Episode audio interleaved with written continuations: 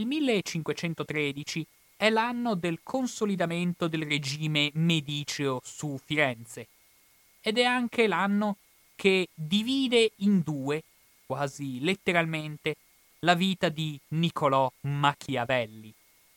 Infatti, grazie alla morte della libertà repubblicana che si registra all'interno del territorio fiorentino in quel frangente temporale, in quel frangente infatti assistiamo alla fine della cosiddetta Repubblica di Pier Soderini, cioè il momento in cui quest'ultima figura era assurta al ruolo di gonfaloniere, quindi di massimo responsabile della Repubblica fiorentina, con un passaggio che dalla Repubblica porta direttamente al Principato di Cosimo I de' Medici, quello che poi diverrà.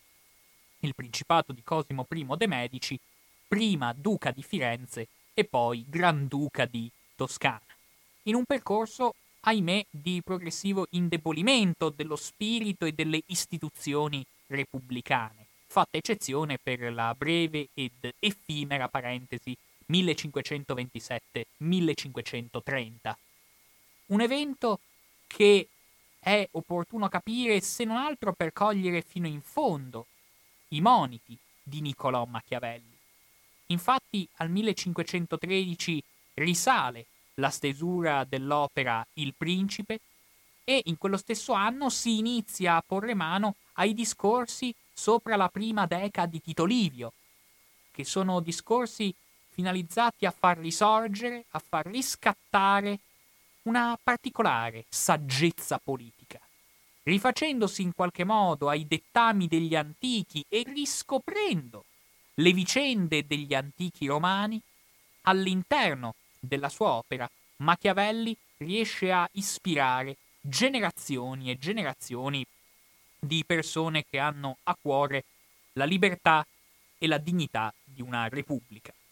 Infatti, quella di Machiavelli sarà una parola che lui lo sa benissimo, avrà ben poco risalto e ben poco rilievo nei mesi che segnano questa transizione dalla Repubblica al Principato. Però è lui stesso a implorare, verrebbe da dire, un redentore, e questo lo vediamo nelle righe conclusive del principe, un redentore che è dotato di una fortuna e di una tutela divina, di cui evidentemente Machiavelli era sprovvisto, potrà un giorno riscattare e far risorgere la libertà repubblicana così violentemente calpestata. Vicende che a primo acchito ci appaiono lontanissime. Sono ormai trascorsi più di cinque secoli da questi avvenimenti. Eppure, a mio parere, sono riflessioni e vicende di stretta attualità, perché ci insegnano molte cose. Ci insegnano soprattutto a capire quando e come una repubblica muore. Quando si registrano questi frangenti in cui la Repubblica muore nell'animo, muore nello spirito, muore nella cultura dei suoi partecipanti, magari mantenendo vive le istituzioni esterne, ma interiormente andando a decadere, andando a marcire complessivamente. Ebbene, Solitamente, quando si affrontano queste dinamiche di Firenze, come vedete, profondamente intrecciate con l'opera storica e politica di Machiavelli, la prima cosa a cui viene da domandarsi è se davvero quella a cui assistiamo tra il 1512 e il 1513 è un passaggio effettivo dalla, tra virgolette, democrazia alla tirannide oppure se non si debba parlare semplicemente del passaggio di consegne da un gruppo di potere a un altro. Ebbene, secondo anche quello che scrivono delle persone illustri, penso al compianto Mario Martelli, uno studioso assolutamente insigne, in base a cui comunque, nel momento in cui va a redigere l'introduzione al principe per l'edizione delle opere, al suo interno noi troviamo una riflessione abbastanza leggera sul passaggio tra Repubblica e Principato nel 1513, in cui si scrive sostanzialmente che più che parlare di vero governo popolare e di vera repubblica nel frangente che va dal 1494 al 1513, bisognerebbe parlare più che altro di una sessantina di famiglie ottimatizie, quindi appartenenti a un ceto sociale abbastanza oligarchico, nonché aristocratico, legati tra loro da vincoli di parentela, di amicizia o di consorteria, che avrebbero gestito lo Stato fiorentino a loro discrezione. Quindi, quasi a voler dire che la libertà repubblicana, prima dell'instaurarsi del regime mediceo, non era una vera libertà. Sulla stessa scia noi vediamo altri illustri scrittori di quel frangente storico. Penso in particolar modo al celebre Francesco Guicciardini, contemporaneo di quegli avvenimenti, il quale all'interno del Florentinarum Rerum che viene redatto nel 1521, ebbene Guicciardini scrive che quella associabile alla Repubblica popolare, per così dire, vigente fino al 1512, era una apparenza di libertà, sostenuta da coloro che avevano intenzione di illudere e di confondere. Quindi solo superficialmente si poteva parlare di repubblica, perché i potenti, prosegue Guicciardini, spesso usano il nome di libertà per ingannare gli altri e la maggioranza di coloro che predicano la libertà si precipiterebbero a sostenere un regime ristretto ed elitario se pensassero che questo gli giovasse di più. Quindi, quasi a dire che le vere persone di temprata istanza repubblicana spesso non sono così presenti e facili da trovare. Infatti, dice, prosegue Guicciardini, una parte si è sempre sforzata a governare e avere gli onori e gli utili, e l'altra è stata da canto a vedere e dire il gioco. E non è l'unico a pensarla in questo modo. Se noi andiamo a vedere un altro cronista contemporaneo ai fatti, mi riferisco particolar modo a Francesco Vettori, si trova una riflessione che in maniera molto lapidaria afferma c'è poca differenza da quello Stato che molti chiamano tirannico a questo che al presente chiamano popolare, e cioè la Repubblica. E se vogliamo dirla tutta per concludere questa carrellata, lo stesso Niccolò Machiavelli afferma di come, nonostante le buone intenzioni, la Repubblica cosiddetta di Pier Soderini, ebbene comunque riguardava un appannaggio ristretto di poche famiglie che pensavano al proprio favore, mentre l'altra parte della città non poteva fare altro che in qualche modo assistere agli eventi in modo tutto sommato passivo. Ebbene, io sono sincero, solitamente guardo con grande serietà i cronisti politici realisti o realistici, che guardano la sostanza della politica senza lasciarsi traviare dalle illusioni o dagli artifici retorici, particolarmente facili quando si parla di libertà in senso astratto. Tuttavia, in queste parole che io leggo, vedo anche un luogo comune della retorica, a cui suggerisco di prestare attenzione anche con riferimento ai nostri tempi contemporanei, dal momento che un grande studioso come Albert Hirsch, forse ancora in vita, che insegna all'interno dell'Università di Princeton, per esempio andando a parlare della retorica della reazione, ha dedicato spazio al cosiddetto argomento della futilità, che è in qualche modo un luogo comune tipico dei conservatori da che mondo è mondo, che ritroviamo anche nelle affermazioni che vi ho appena letto. E in cosa consisterebbe questo argomento della futilità? Consisterebbe nell'immagine secondo cui tra libertà e tirannide c'è poca differenza, perché alla fine, come che vada, ci sarà sempre una parte che opprime un'altra parte, e dunque, perché affaticarsi tanto nel difendere o propugnare la libertà? Di fronte a queste affermazioni, io penso che occorre andare un po' coi piedi di piombo, occorre distanziarsi da questo approccio.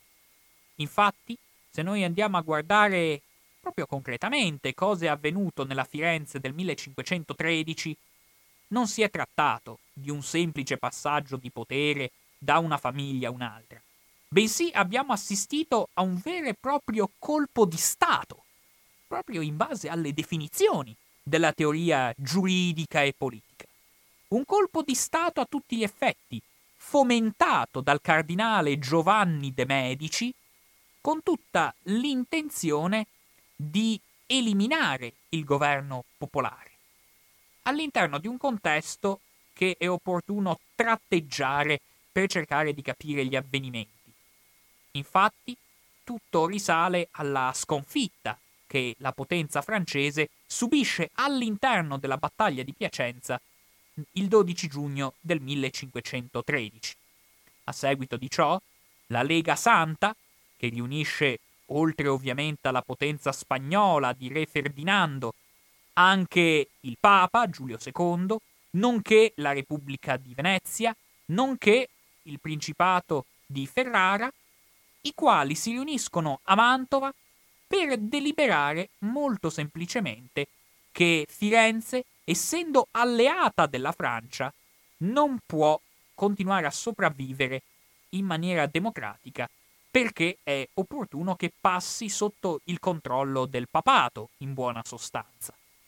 Cosa era avvenuto in particolar modo? Era avvenuto che Firenze si trova alleata della Francia, però come spesso capita a quella città si trattava di una alleanza particolarmente mal condotta, nel senso che Firenze si era alleata della Francia, ma nel contempo non disdegnava di coltivare rapporti anche con i suoi nemici, quindi in realtà faceva promesse e non le manteneva con i propri alleati, che è una scelta particolarmente infruttuosa sia in ambito politico, ma sia e soprattutto in ambito di politica estera, con la conseguenza che Firenze si era in buona sostanza inimicati tutti quanti.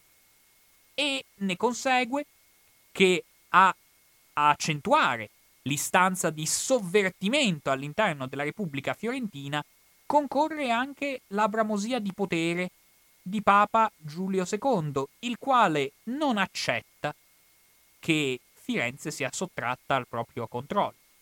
L'istanza papale rivolta a quella repubblica è una costante della storia che vediamo manifestarsi anche all'interno di questo contesto.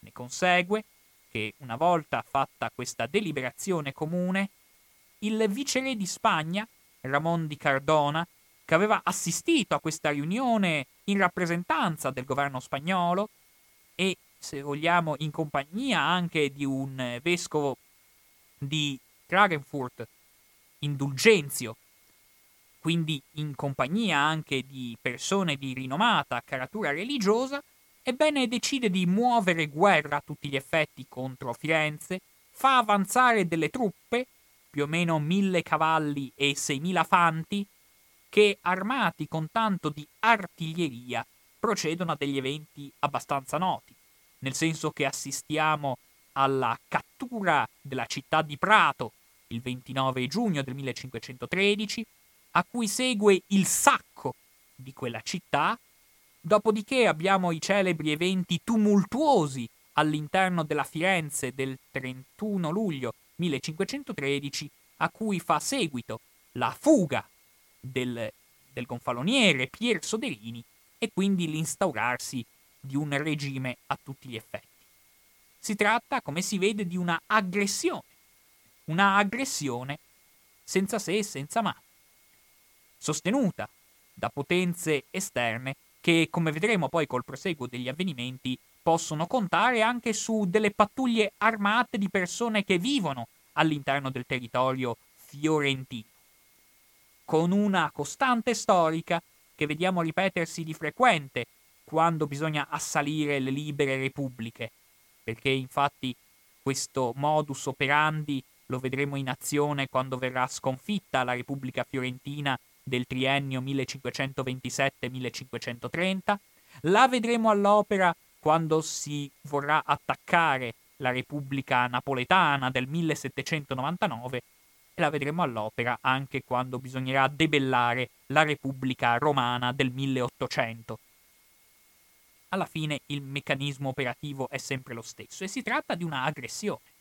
Una aggressione a tutti gli effetti con cui appunto Pier Soderini, il vecchio gonfaloniere, viene costretto alla fuga e soppiantato da chi? Soppiantato da un gonfaloniere non più perpetuo, gonfaloniere a tempo, ben inteso, che risponde al nome di Giovanni Battista Ridolfi. E chi era Giovanni Battista Ridolfi? Egli era, in base a quello che ci dicono gli storici, un uomo, che vado a memoria, era di grande reputazione, provvisto di notevoli legami familiari, animoso, che diede l'impressione di poter essere in grado di reggere e di tenere fermo lo Stato in Firenze. Quindi siamo comunque in un contesto profondamente oligarchico. Ciò nonostante, i medici difficilmente potevano digerire questa situazione.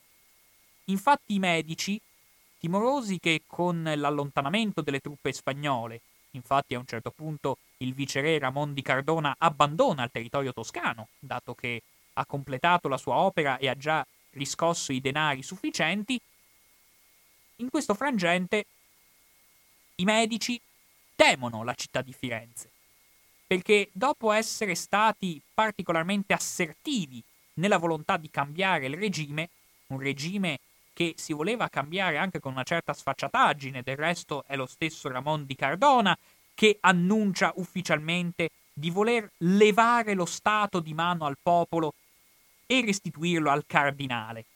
Quindi viene tutto fatto in maniera anche abbastanza esibita.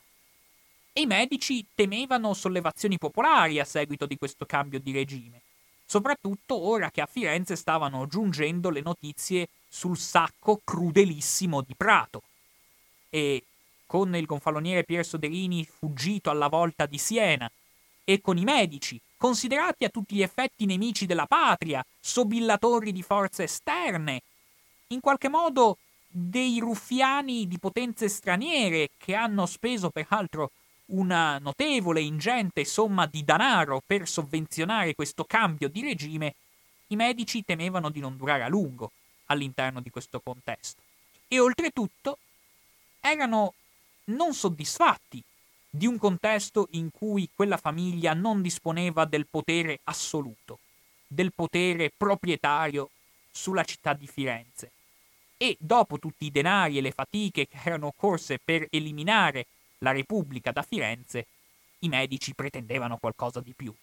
Ne consegue quindi che si manifesta, a partire dal 16 settembre, un secondo colpo di Stato, finalizzato a rimuovere il gonfaloniere che aveva retto Firenze per quelle poche settimane e instaurare definitivamente il controllo assoluto e dispotico della città da parte di Giuliano de' Medici.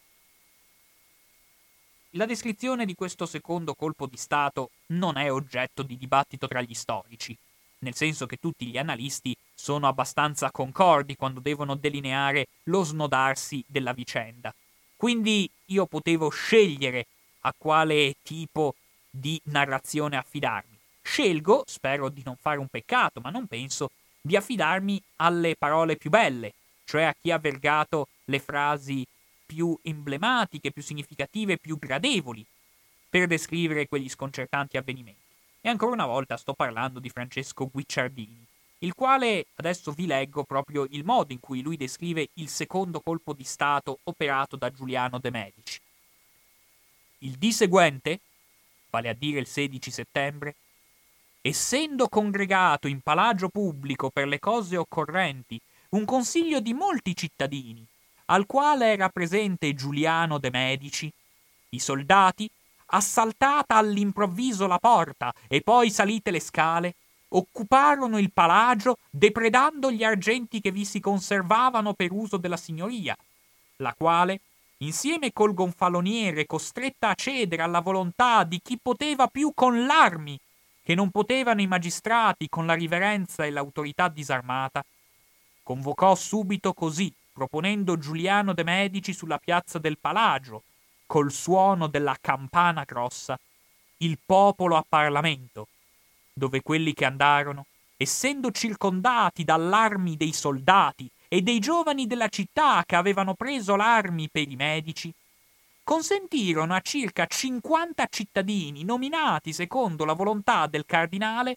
fosse data sopra le cose pubbliche la medesima autorità che aveva tutto il popolo, cioè quella che chiamavano i fiorentini la balia, una commissione dotata di poteri straordinari, assoluti, per decreto dei quali, ridotto il governo a quella forma che soleva essere innanzi all'anno 1494, messa una guardia ferma di soldati al palagio, ripigliarono i medici quella medesima grandezza, ma governando più imperiosamente e con arbitrio più assoluto che soleva avere il padre loro.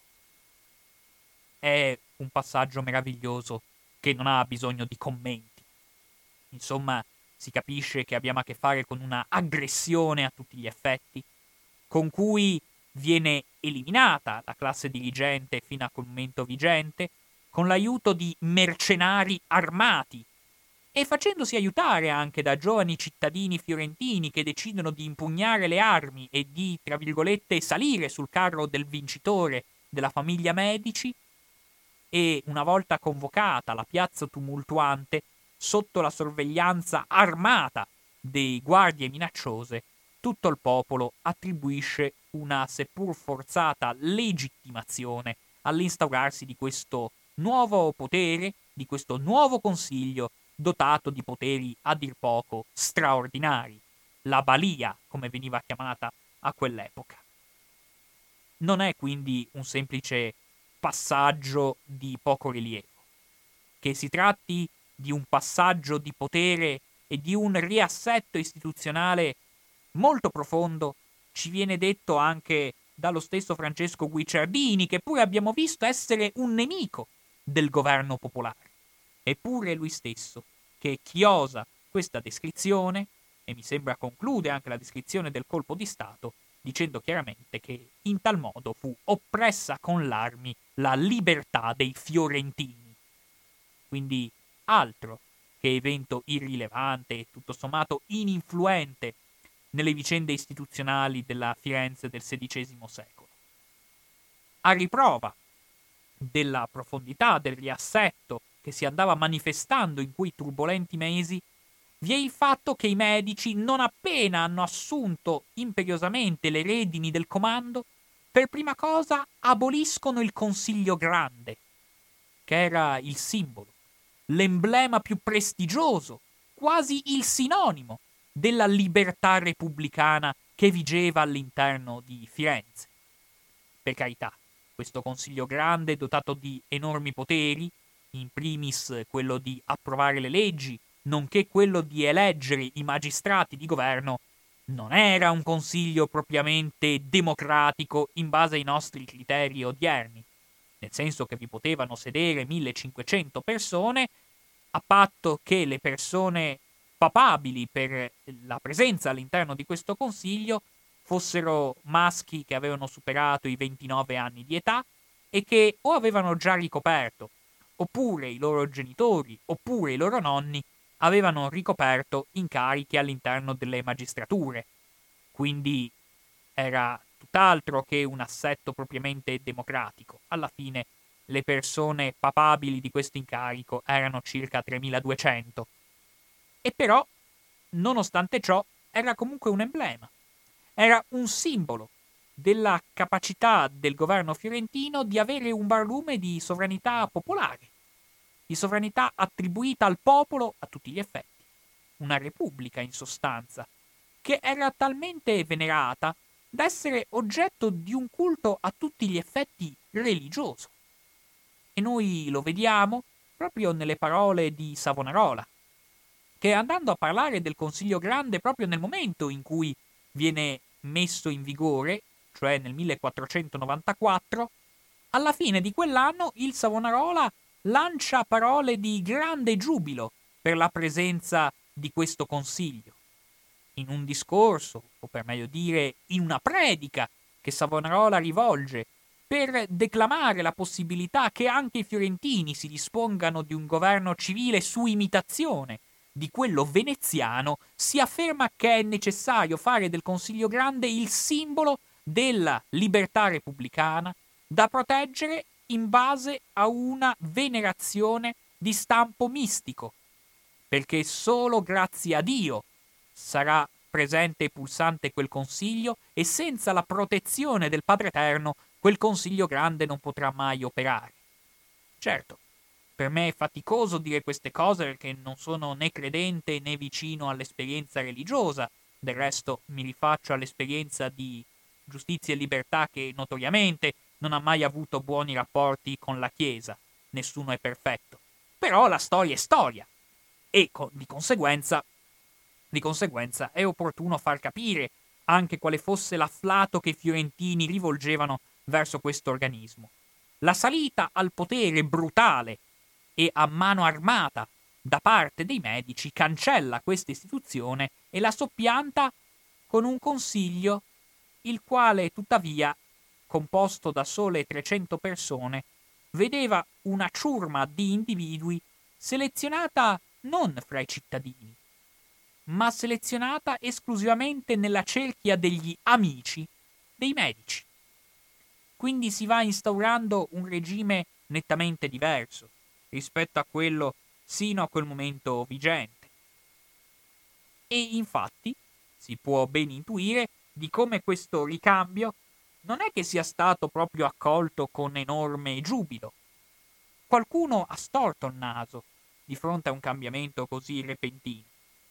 Infatti, per esempio, in una lettera, in un memorandum privato, scritto nel 1516 da un, da un esponente di calibro della, della consorteria medicea, da quello che era a tutti gli effetti un consigliere tra i più ascoltati di Giuliano de Medici, questo Luciano La Macchia, il quale scrive nero su bianco che nella città sorge ancora quelli che desiderano ancora il Consiglio Grande, ancora tre anni dopo, quindi un po' di nostalgia c'era. Quel consigliaccio, tanto per capire, è un pasto da foggettini, cioè da uccellini piccoli. E sono foggettini quelli che lo vorrebbero. Ma questa gente ha poco credito, poco ingegno, poco animo. È facile cosa guadagnarseli e mantenerseli. Inoltre, in uno stato come quello che avete voi medici, voi potete tranquillamente comprare e satisfare gli animi di coloro che davvero vogliono gli onori. Così gli uomini di più credito, di più cervello, di più nobiltà, che pretendono di governare, saranno tutti dalla vostra parte, perché non dovranno più essere eletti da un consiglio grande dove devono andare in dozzina con ogni uomo. E ancora un nipote di Francesco Guicciardini, Niccolò Guicciardini, ci dice espressamente per far capire il contesto e l'atmosfera di quei mesi che essi levarono il consiglio e molti altri magistrati del popolo di cui quel popolo molto si contentava. E per arrivare alla figura di riferimento di questa relazione, cioè alla figura di Niccolò Machiavelli, è opportuno vedere cosa scrive lo stesso Machiavelli il quale, consultato da un cardinale della famiglia Medici, si noti bene questo particolare, nel 1521, dinanzi alla prospettiva di una riforma istituzionale all'interno della città di Firenze, ebbene Niccolò Machiavelli propone senza mezzi termini. Senza satisfare l'universale non si fece mai alcuna repubblica stabile, e non si satisferà mai l'universale dei cittadini fiorentini se non si riapre la sala. Però conviene a voler fare una repubblica in Firenze quella sala e rendere questa distribuzione degli onori al popolo. Quindi si chiede a tutti gli effetti di riaprire il Consiglio Grande, l'emblema della libertà repubblicana. Se non volete rischiare di perdere il regime, perché i fiorentini desiderano riaprire la sala e vi costringeranno a riaprirla, riapritela voi, così rimarrete al potere. E qui entriamo in un argomento molto importante per capire questi travagli di potere, questi travagli che segnano la vita di Niccolò Machiavelli in maniera estremamente incisiva. Se andiamo a pensare, per esempio, che Machiavelli, fino al 1513, ricopriva l'incarico di segretario all'interno del contesto fiorentino. Questo incarico va a decadere, ma questo incarico per Machiavelli era il sinonimo della sua stessa vita. Lui investiva gran parte dei suoi pensieri, delle sue risorse e delle sue energie su questa carica. Infatti lui, prima del 1513, nelle lettere si firmava sempre segretario. Solo dopo, Già il 9 di aprile del 1513 si firma Quondam segretario, un tempo segretario. Molto significativa come cosa. Se andiamo a pensare di come Machiavelli ha subito e ha vissuto con dolore, sebbene un dolore dimesso e sottomesso tutto sommato, questo gigantesco travaglio che ha segnato la morte della libertà repubblicana a Firenze. Questo tormento che indubbiamente era correlato al fatto che evidentemente trapelava che da parte degli stessi fiorentini non vi fosse più quell'afflato rivolto alla libertà che rende possibile il sorgere di una effettiva libertà repubblicana. Infatti le repubbliche riescono a sopravvivere se e solo se all'interno dei cuori, all'interno degli animi, all'interno delle ambizioni dei cittadini vigono quei principi e quei precetti che si sostanziano nella libertà dei cittadini. Ebbene, all'interno di Firenze una certa recalcitranza ad aderire a modelli autoritari sicuramente era presente, però andava scemando proprio in quei mesi, andava morendo anche nell'animo la libertà repubblicana e quando muore nell'animo delle persone non c'è più nulla da fare. Le repubbliche muoiono. È questa la vera causa di morte. Non ha importanza l'assetto istituzionale esteriore, se non in minima parte. Quello che conta è il sentimento dei cittadini che aderiscono a quella determinata impalcatura di valori. E si noti, quello che scriveva sempre Luigi Lamanna, sempre riferito ai medici e sempre con allusione alla famiglia Medici a cui rivolgeva i suoi scritti, che parlando dei fiorentini, cosa si dice? I fiorentini, e non si, affe- non si offendano i toscani all'ascolto, sono infatti parole di Lamanna, sono avvezzi a una certa loro asineria più che libertà. Sono asini, quindi. Perché in Fiorenza non degnano di fare reverenzia a qualunque, benché la meritasse, se non ai magistrati e a quella per forza e con fatica.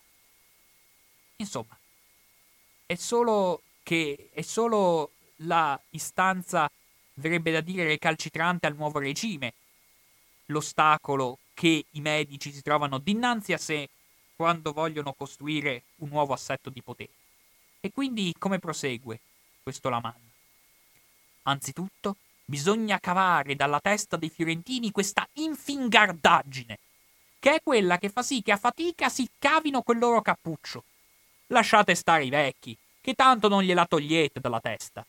Ma i vecchi sono savi, cosa vuoi fare? Perché non fanno mai novità. Ma i giovani, come si può cambiare? È facile. Cominciate intanto a chiamarli in palazzo.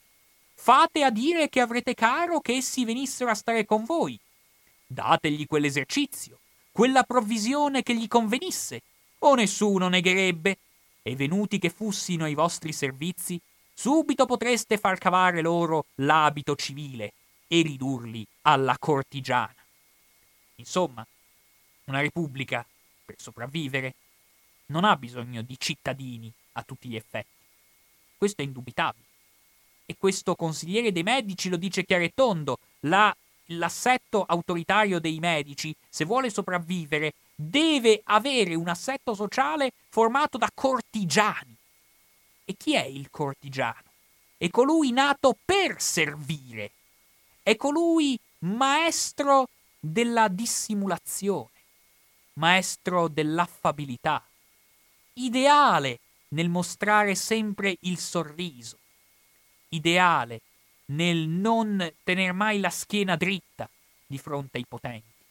E in questo passaggio che vi ho appena letto di Lamanna trapela chiaramente di come occorre vezzeggiare, coccolare, tutelare in poche parole comprare i cittadini anche con denaro sonante, se si intende cancellare dalla testa l'abito civile per ridurre i cittadini non a cittadini in senso stretto, ma a poco più che cortigiani, uomini abituati ad adulare e poco altro, uomini che proprio nella loro qualifica di cortigiani si collocano benissimo all'altra figura protagonista del palazzo, che è il buffone.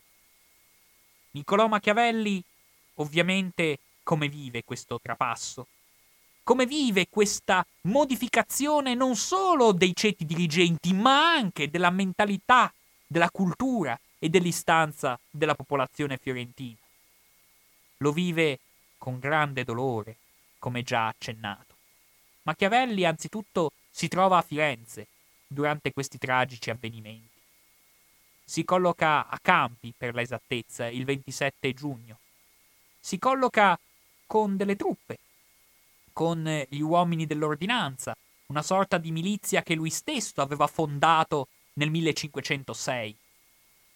Si trova a Campi e riceve, proprio nei giorni in cui gli spagnoli assaltano tutta la situazione fiorentina, riceve una lettera da Pier Soderini fatta recapitare dal suo amico e confidente, nonché collega Biagio Bonaccorsi, in cui si chiede a Machiavelli di intervenire, di fare qualcosa, di non lasciare che le truppe spagnole entrino in città senza possibilità di reazione.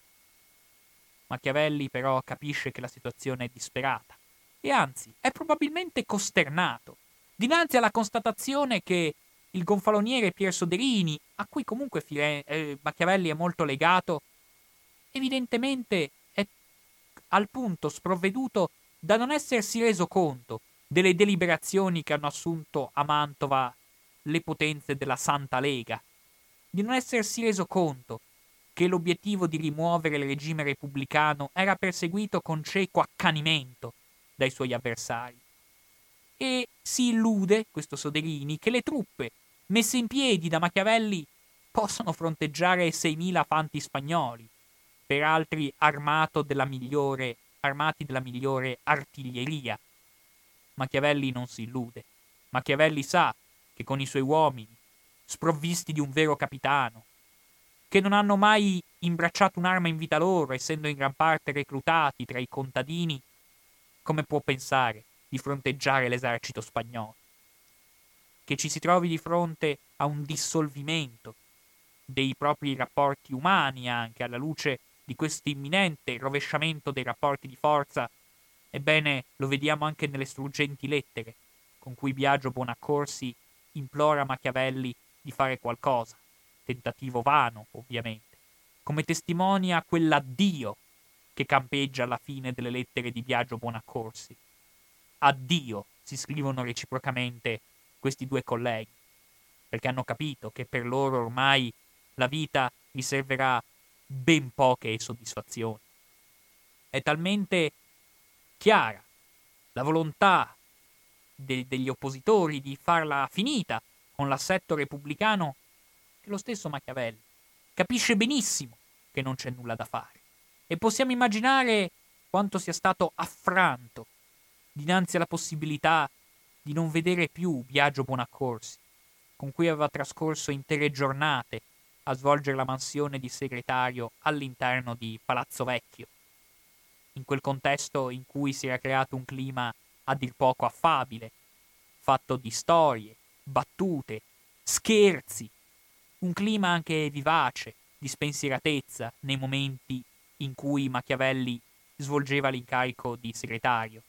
Scherzi, battute, storie grasse, meno grasse, sempre divertenti.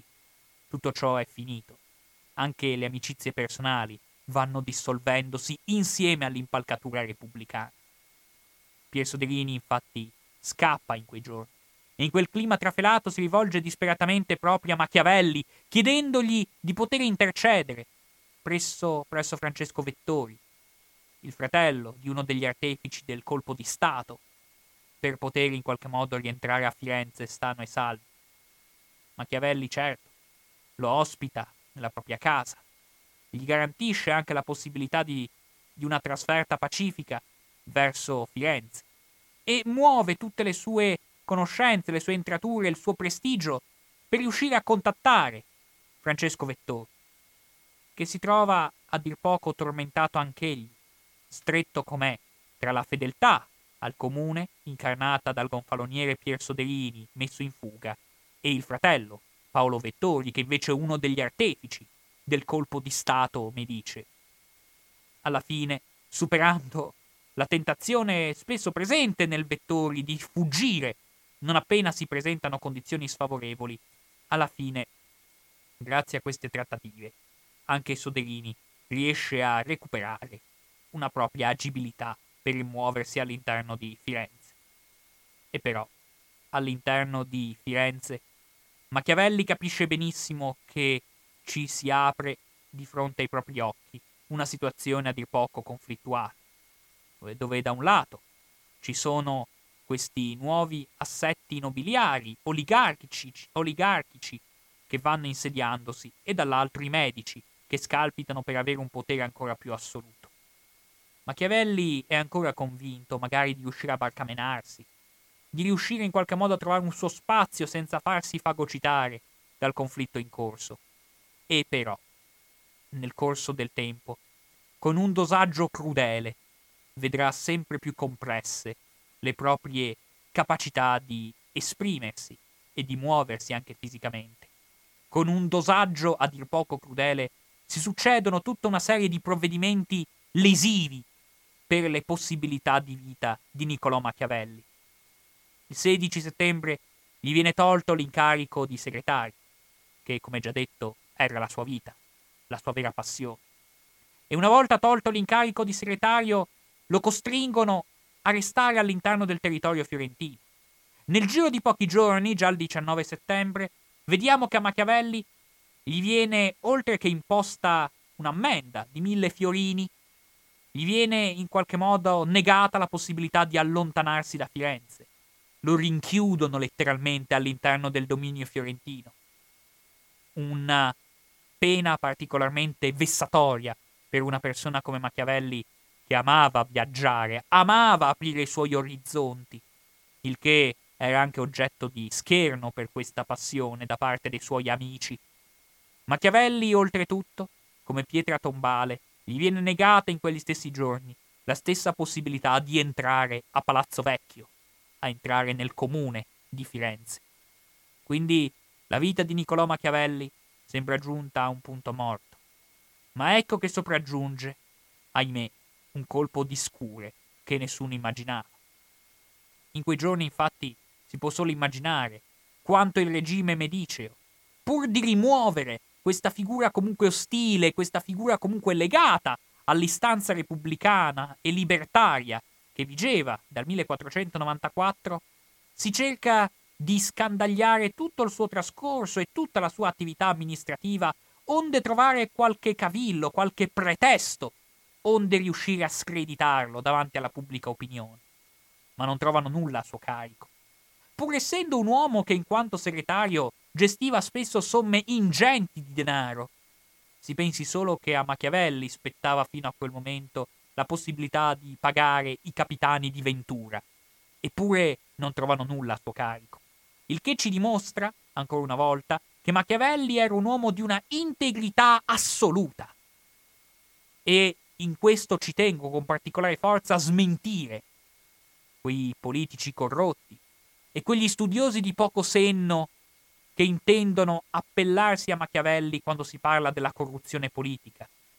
Machiavelli era celebre per la sua rigorosa severità nei confronti di tutti i suoi sottoposti, proprio per esigerne, nella maniera più intransigente, la, la retta, la retta via del comportamento morale e onesto. Questo era Niccolò Machiavelli. Quindi, quando un politico corrotto si appella a lui, è meglio che rinunci a evocarlo. Dal momento che se davvero fosse un sottoposto di Machiavelli, sarebbe durato ben poco all'interno dell'agone politico. Machiavelli quindi esce illibato dalle, dalle velleità di accusa che provengono dai suoi avversari, che provengono dai nuovi ceti dirigenti medicei, da quella schiera di ruffiani che va a rimpolpare il regime mediceo. Però, ahimè, il suo nome compare all'interno di un bigliettino, all'interno di una bolla, in buona sostanza, all'interno di un foglietto tra coloro che avrebbero partecipato a una congiura al fine di uccidere Giuliano de Medici.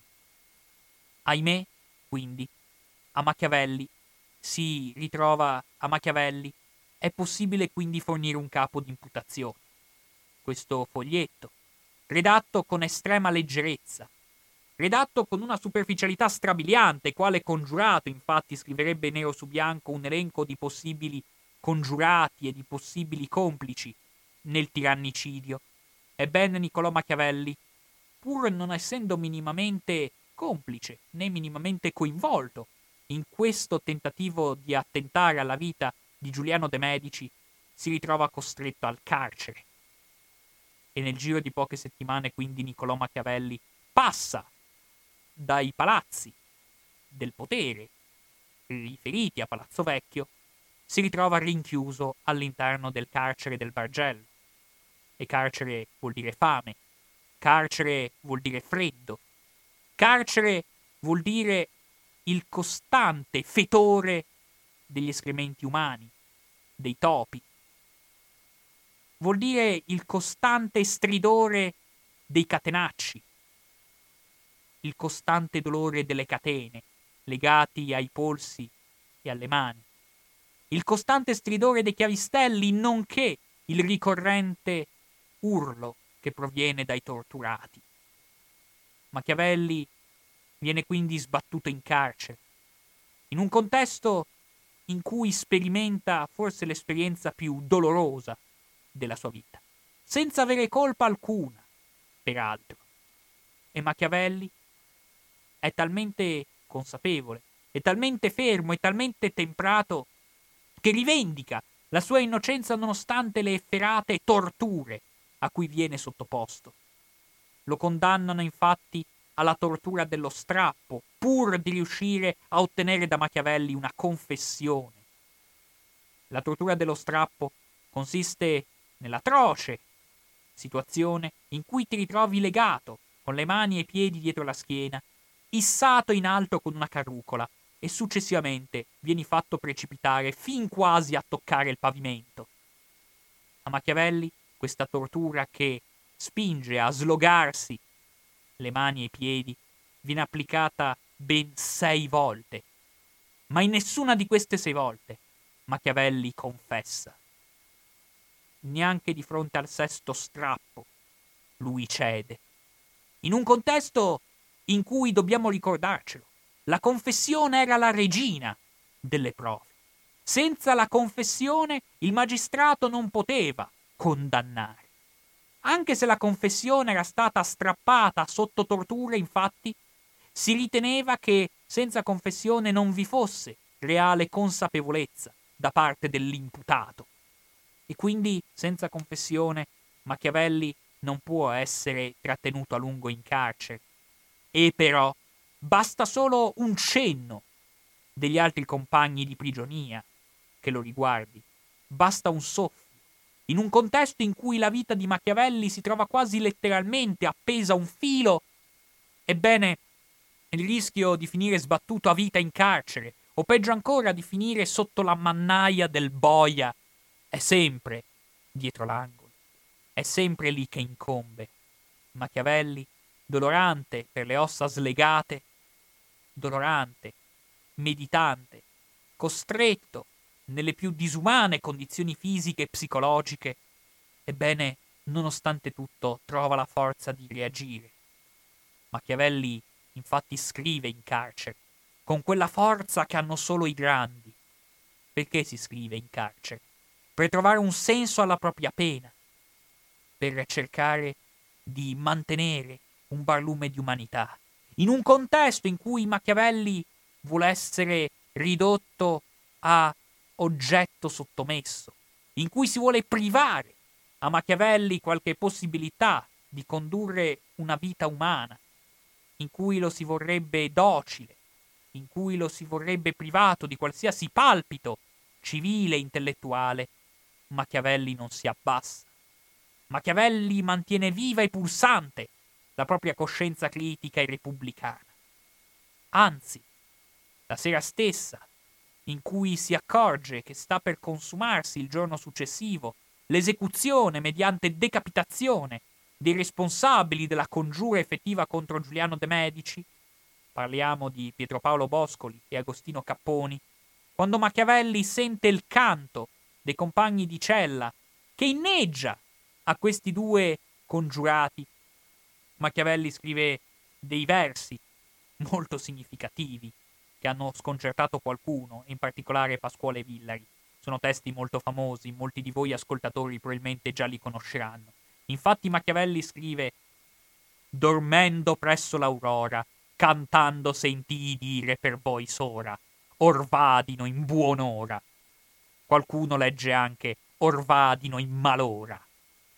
Perché delle affermazioni così caustiche nei riguardi di questi personaggi? Machiavelli infatti non nutre nessuna pietà per Pietro Paolo Boscoli e Agostino Capponi, che appena il giorno dopo affronteranno il boia in maniera anche abbastanza infantile. Pietro Paolo Boscoli cercherà pietà fino all'ultimo per attenuare la propria amara sorte, mentre invece Agostino Capponi cercherà di rimettersi a Dio e invocare la provvidenza. Tutti e due vedranno la testa ammozzata quello stesso mattino. Machiavelli di questi ragazzotti, dotati di miti letterari e poco altro, capaci di orchestrare una congiura in maniera così raffazzonata e di coinvolgerlo a sua stessa insaputa, forse per il fatto che Machiavelli era una linguaccia e quindi essendo un ex segretario cacciato dal nuovo regime e sicuramente ostile al nuovo regime, cosa che non avrà mancato di far trapelare, visto che appunto Machiavelli era uomo che tendenzialmente non è che avesse troppi peli sulla lingua. Avrà quindi sicuramente parlato male del nuovo regime e quindi questi due congiurati avrebbero inserito il suo nome all'interno della lista dei possibili attentatori di Giuliano de Medici proprio perché lo ritenevano naturalmente una persona propensa a sostenerli in caso di attentato. Ma Machiavelli, di fronte a questa leggerezza, non è disposto a transigere. Non gli importa nulla di questi due ragazzi. E continua a scrivere. Certo, si può ben intuire che nel momento in cui scrive Orvadino in buon'ora o in malora, questi due giovani congiurati, dobbiamo tenere presente che queste parole sono rivolte a Giuliano de Medici, in qualche modo anche per ringraziarselo e spingerlo a concedere una certa pietà verso l'innocente prigioniero. Del resto, si può immaginare che se tu vuoi chiedere pietà a una persona, difficilmente puoi scrivere versi lusinghieri verso gli attentatori di quella stessa persona. E tuttavia Machiavelli in carcere non scrive solo per questo. È vero, lui scrive per invocare pietà. Lui scrive sicuramente per riuscire a mantenere un barlume di speranza di riuscire a sopravvivere di fronte a questo efferato e brusco cambio di potere all'interno di Firenze. E, tuttavia, non è solo per questo. Machiavelli in carcere scrive per mantenere tutta la sua umanità, tutta la sua tempra. Di fronte a un mondo che lo vorrebbe dimesso, lui continua a rivendicare sua, il suo anticonformismo, la sua voglia di non cedere, la sua voglia di mantenere intatto e integro la sua indole, il suo carattere, il suo temperamento. Infatti Machiavelli noto per essere un burlone, noto per i suoi scherzi, noto come il macchia a Firenze, se non altro per la sua irriverenza. Nella sua condizione carceraria trova la forza persino per ridere di se stesso. in un contesto in cui certo non può permettersi il lusso di ridere dei potenti, allora non resta altro da fare che ridere della sua condizione, mantenere quel sorriso sulle labbra che qualcuno vorrebbe strappargli, mantenere quell'indole sardonica che lo accompagnerà anche una volta uscito dalla prigionia, almeno così voglio immaginarmelo. E con questo sorriso sulle labbra, Machiavelli compone due sonetti, si pensi, durante la sua detenzione. Due sonetti in cui addirittura c'è un intento ironico, proprio sulla condizione quanto mai atroce della prigionia. Dice Machiavelli rivolgendosi a Giuliano de Medici. Io ho fra le gambe un paio di lacci, sei tratti di fune sulle spalle e taccio delle mie miserie, ma insomma non si trattano così i poeti. Alle pareti della mia cella ci sono pidocchi grossi come farfalle. C'è più puzzo qui che nel campo di battaglia di Roncisvalle coperto di cadaveri, o in quella riva dell'Arno dove si gettano a marcire le carogne degli animali. Quindi si capisce il modo in cui Machiavelli intende sottoporre ironia persino quel contesto. La mia cella è un delicato ostello. Così si può ascoltare il tetro stridere di chiavi, chiavistelli e le urla dei torturati. Insomma, la mette in risa. E forse alla luce proprio di questa incapacità di riuscire a trattenere l'indole poderosamente pervicace di Niccolò Machiavelli che Niccolò Machiavelli esce dalle carceri il 12 marzo. E qui si apre una domanda. Chi è che fa uscire dal carcere Machiavelli e soprattutto perché viene fatto uscire dal carcere? Ebbene, lui, ben sapendo di essere una linguaccia, già nella prima lettera che scrive il 13 marzo a Francesco Vettori, dice nero su bianco che d'ora in poi starà più attento a parlare, almeno questa lezione gli è servita. Dobbiamo infatti pensare che Machiavelli è stato fatto uscire dalla sua condizione carceraria grazie all'intercessione della famiglia Medici e probabilmente grazie allo stesso Giuliano de Medici, il quale, a dirla tutta, probabilmente si è reso conto che Machiavelli era più opportuno tenerlo in vita e operante, piuttosto che condannato a una ben triste condizione nelle celle del Bargello. E quindi Machiavelli, provando anch'egli in quei pochi frammenti delle sue lettere in cui possiamo trovare una descrizione della sua uscita dal carcere, noi vediamo proprio delle lettere in cui, dopo un'attenta analisi di storici illustri, vediamo che scrive Io sono uscito da prigione con la letizia universale di questa città, nonostante che per l'opera di Pagolo vostro, infatti la lettera indirizzata a Francesco Vettori, quindi il fratello di Pagolo, io sperassi il medesimo, di che vi ringrazio. Quindi, Machiavelli esibisce tutta la sua gratitudine alla famiglia Medici per averlo tenuto in vita. E infatti aggiunge successivamente, a conferma di ciò, io posso dire che tutto quello che mi avanza di vita riconoscerlo da magnifico Giuliano e da Pagolo vostro.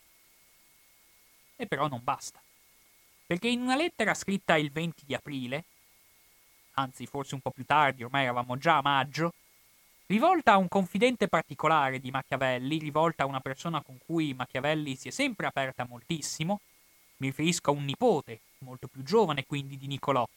Questo nipote si chiamava Giovanni Fernacci, a cui Machiavelli rivolge questa lettera molto interessante, lascia trapelare anche un'interpretazione diversa, riferita alla sua scarcerazione. Cosa scrive infatti?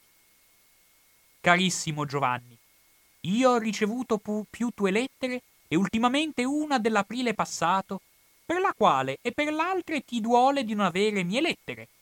Al che ti rispondo che io ho avute dopo la tua dipartita tante brighe che non è meraviglia che io non ti abbia scritto, anzi è piuttosto miracolo che io sia vivo, perché mi è stato tolto l'uffizio. Sono stato per perdere la vita, la quale Iddio e la innocenzia mia mi ha salvata. Quest'ultima frase ci fa comprendere quindi una realtà un po' diversa, che se Machiavelli si ritrova sano e salvo, ciò lo deve non tanto all'intercessione graziosa della famiglia Medici, quanto invece al fatto che Niccolò Machiavelli è stato appurato del tutto innocente infatti ringrazia la provvidenza e la sua innocenza. Infatti tutti si accorgono di come difficilmente un uomo della scaltrezza, della furbizia, della perspicacia di Niccolò Machiavelli poteva lasciarsi coinvolgere in una congiura così risibile. Quindi Niccolò Machiavelli, Niccolò Machiavelli viene scarcerato probabilmente proprio perché gli si riconosce di non avere responsabilità dietro il tentativo di assassinio rivolto a Giuliano de' Medici. Ebbene, Niccolò Machiavelli quindi riesce a ottenere successivamente incarichi amministrativi. Certo, lo fa sotto i medici, lo fa in un contesto profondamente disagiato, lo fa col dolore nell'anima, sapendo tuttavia che per ritrovare se stesso egli non può fare altro che servire la patria, ciò a cui dedica gran parte delle sue attenzioni. Servire la patria è il vero chiodo fisso che percorre l'esistenza di Machiavelli. Lui stesso, pochi mesi prima di morire, in una lettera di maggio, mentre lui morirà il 21 giugno del 1727, Machiavelli scrive nero su bianco che amo la patria mia più che l'anima. Ed è comprensibile, assolutamente comprensibile. Machiavelli infatti cerca comunque di mantenere un suo ruolo anche costretto a essere sottomesso a questo nuovo regime. Ma allora a questo punto si apre la domanda che tutti si sono posti nel corso degli ultimi cinque secoli. Ma chi era Niccolò Machiavelli?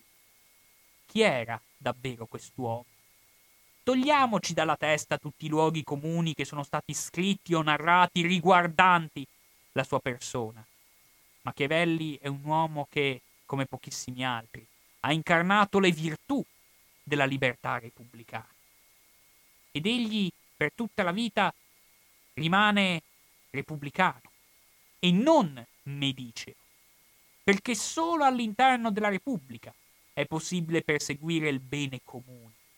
Solo all'interno della Repubblica è possibile pensare che le leggi si applicano a tutti, che i cittadini abbiano paura dei magistrati e non i magistrati che devono aver paura dei cittadini potenti, dove alla fine il popolo sia sovrano, sottoposto a una legge che non è arbitrio, a una legge che è uguale, quale che sia l'incarico ricoperto, quale che sia la sostanza di cui si dispone. Ebbene, Machiavelli per tutta la vita rivendica con orgoglio questo contesto e lo fa soprattutto una volta uscito dal carcere, quando decide di scrivere il principe, quando decide in quello stesso torno di tempo di iniziare a mettere mano ai discorsi sopra la prima deca di Tito Livio, per riscoprire quella libertà repubblicana così volgarmente calpestata negli ultimi mesi di storia fiorentina. Ebbene, Machiavelli trascorre le serate quindi a scrivere e lo fa con passione, con quella passione che difficilmente può essere assimilata, come spesso è stato detto, alla sola volontà di Machiavelli di trovare un posto di lavoro. C'è ben di più in Machiavelli, c'è una passione ben più profonda e quasi fanatica verso l'istanza repubblicana. Ebbene, a confermare in Machiavelli l'istanza repubblicana concorre proprio lo studio del passato, in cui Machiavelli, per esempio, quando scrive i discorsi, nel capitolo secondo del secondo libro, scrive nero su bianco. Veramente meravigliosa cosa è a considerare a quanta grandezza venne Atene per spazio di cento anni, poiché la si liberò dalla tirannide di Pisistrato. Ma soprattutto meravigliosissima cosa è a considerare a quanta grandezza venne Roma, poiché la si liberò dai suoi re. Intende dire Machiavelli che lo splendore, la grandezza e il fascino anche dei più grandi popoli della storia è sbocciato solo nel momento in cui ad Atene ci si è liberati dei tiranni e a Roma ci si è liberati dei re. Quindi è solo con la Repubblica che è possibile superare l'istanza per l'interesse personale al fine di perseguire il bene comune, al fine di perseguire quanto più possibile il benessere di tutti. nelle monarchie, nei principati, nei dispotismi, questo non potrà mai avvenire vista la prevalenza inevitabile degli interessi particolari sugli interessi generali, sull'arbitrio che connota i dispotismi Machiavelli si sofferma con tutto il suo sdegno. Infatti, volendo entrare più nel dettaglio, Machiavelli, per esempio, nelle opere di quei giorni, scrive chiaramente che la ragione è facile a intendere, nel senso del motivo per cui è preferibile la Repubblica al Principato, perché non il bene particolare, ma il bene comune è quello che fa grandi le città. E senza dubbio, questo bene comune non è osservato se non nelle repubbliche, perché tutto quello che fa a proposito suo si eseguisce, e quantunque torni in danno di questo o di quello privato, e sono tanti quelli per chi detto bene fa, che lo possono tirare innanzi contro alla disposizione di quegli pochi che ne fussono oppressi. Al contrario, interviene quando vi è uno principe, dove il più delle volte quello che fa per lui offende la città. Ed è interessante di come Machiavelli, quando vuole descrivere più nel dettaglio cosa intenda lui per libertà repubblicana, nell'attesa che qualcuno possa raccogliere le sue parole e farne un baluardo di riscatto per la vita politica dell'intera Italia, scrive nettamente una città non si poteva chiamare libera dove era uno cittadino che fosse temuto dai magistrati.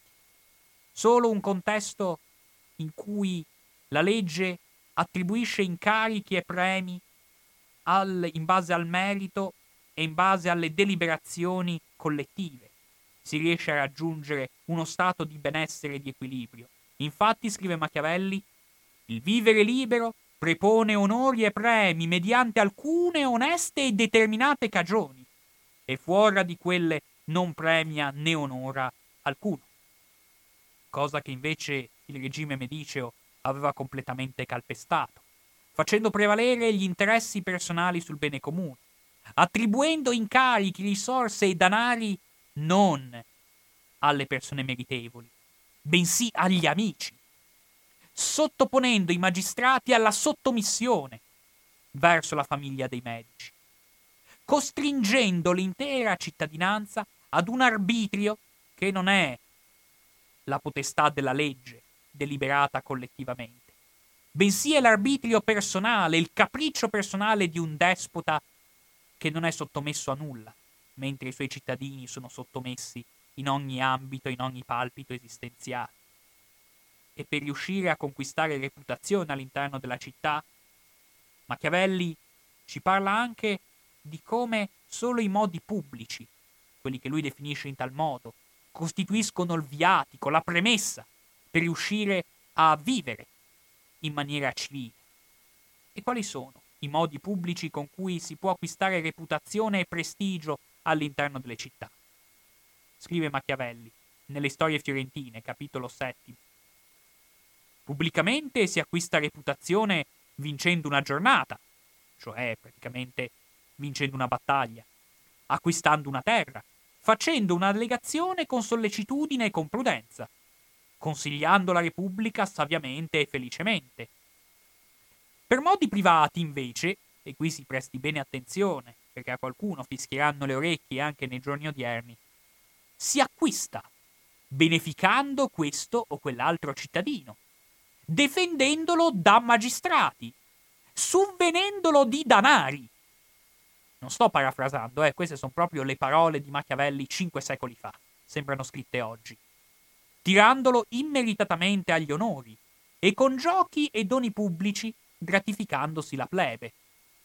Cioè intende Machiavelli che quando prevalgono questi modi priva- privati sui modi pubblici di conquistare le città, modi privati sostanziati nelle proprie capacità di corruzione, nelle proprie capacità di illudere il popolo, con eh, favori effimeri che facciano dimenticare al popolo stesso la propria schiavitù e leghino, mediante rapporti di consorteria e di interesse reciproco meramente individuale o familiare, il, il rapporto tra la classe dirigente e la classe dominata, qual è la conseguenza? Che le repubbliche muoiono.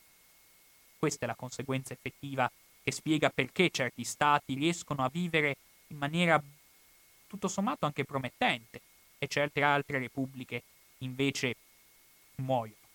Quindi dice chiaramente Machiavelli che comunque nei contesti in cui i modi privati trionfano su quelli pubblici, abbiamo un contesto in cui il motto delle classi dirigenti sembra essere quello di premiate, onorate, accarezzate, coltivate, in una parola comprate i cittadini con favori.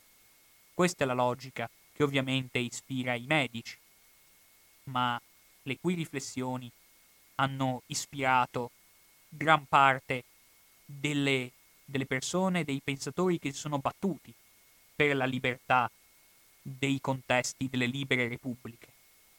Machiavelli si dedica quindi in quei mesi, con la tristezza nell'animo, ma con quella gigantesca forza civile, a redigere tra le pagine più sublimi che siano state scritte nell'ambito della scienza politica.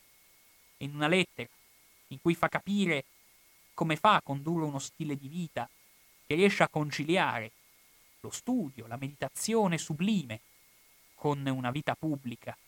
Ebbene, sono le parole celeberrime di quando Machiavelli ci racconta del suo rifugio in campagna a San Cassiano, vero palcoscenico delle sue sempre, su, sempre perfette e puntuali riflessioni.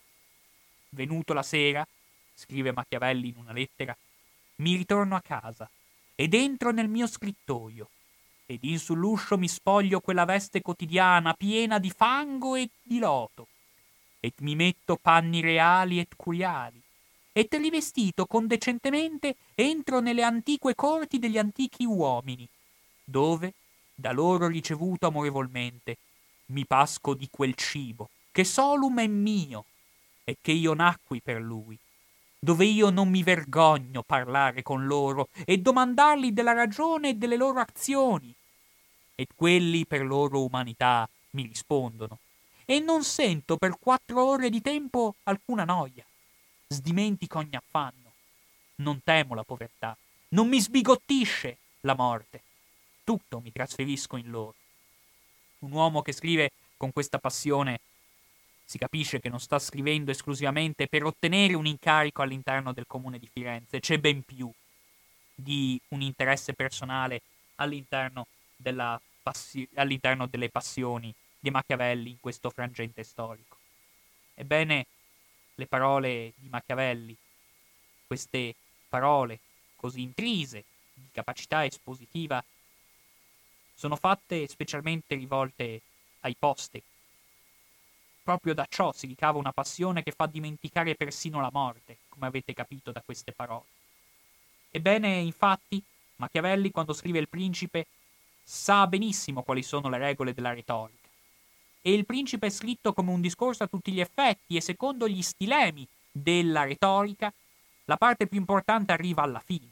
Ed è infatti nelle ultime righe del principe che noi troviamo l'effettiva responsabilità, l'effettiva capacità da parte di Niccolò Machiavelli di esibire la sua volontà politica, di far capire qual è la vera finalità dei suoi così copiosi scritti.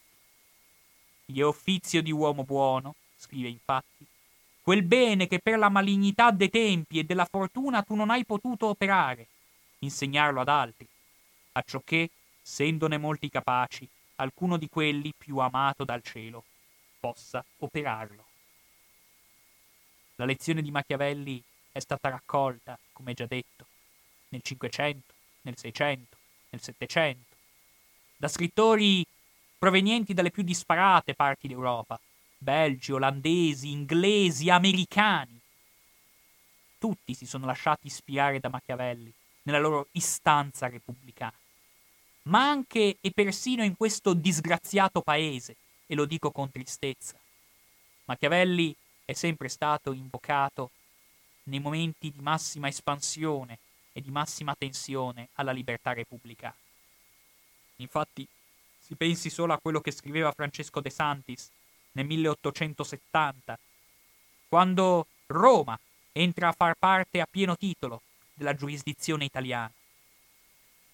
Così esulta questo scrittori.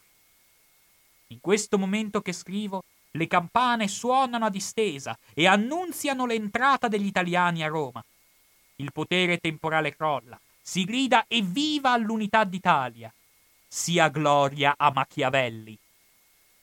E più di 50 anni dopo, in un altro contesto di pericoloso travaglio sociopolitico, in particolare nel momento in cui si deve redigere la Carta Costituzionale, nel momento in cui si è appena usciti da una guerra e bisogna ricostruire la pace, con estremo fatica e con tanti rischi all'orizzonte, il nome di Machiavelli continua a risuonare. Nella seduta della consulta del 22 luglio 1947, infatti, un uomo che era tutto fuorché retorica, anzi era l'esatto opposto della retorica, era il riservo impersonificato, mi riferisco a Luigi Einaudi, nel momento in cui si, ci si trova a discutere se firmare o no il trattato di pace. Una discussione quindi di enorme delicatezza. Una discussione che ruota intorno alla possibilità di cessare una guerra oppure no. Qualcosa che fa tremare le vene ai polsi, tanta era la sua importanza. E dopo un discorso in cui Benedetto Croce si era scagliato per evitare l'approvazione di quel trattato, contro quindi l'approvazione di quel trattato, Luigi Naudi si esprime a favore e lo fa con delle parole che meritano di essere ascoltate con grande attenzione. La sola via d'azione che si apre dinanzi a noi italiani è la predicazione della buona novella. Dobbiamo imparare da Machiavelli, non dal Machiavelli meditante solitario nel confino del suo rustico villaggio toscano, sui teoremi della scienza politica pura. No, dobbiamo imparare dal Machiavelli uomo, dal Machiavelli cittadino in Firenze, che non aveva no timore di rivolgersi al popolo da lui reputato capace di verità, capace cioè di apprendere il vero e di allontanarsi dai falsi profeti quando sorga, se sorge, qualche uomo da bene, che orando dimostra come ei si ingannano. Sì, ad uopo che oggi nuovamente sorgano gli uomini da bene auspicati da Niccolò Machiavelli, a dimostrare ai popoli europei la via della salvezza, e li persuadano a infrangere gli idoli vani dell'onnipotenza, di stati impotenti, del totalitarismo alleato al nazionalismo, nemico acerrimo della libertà e dell'indipendenza delle nazioni.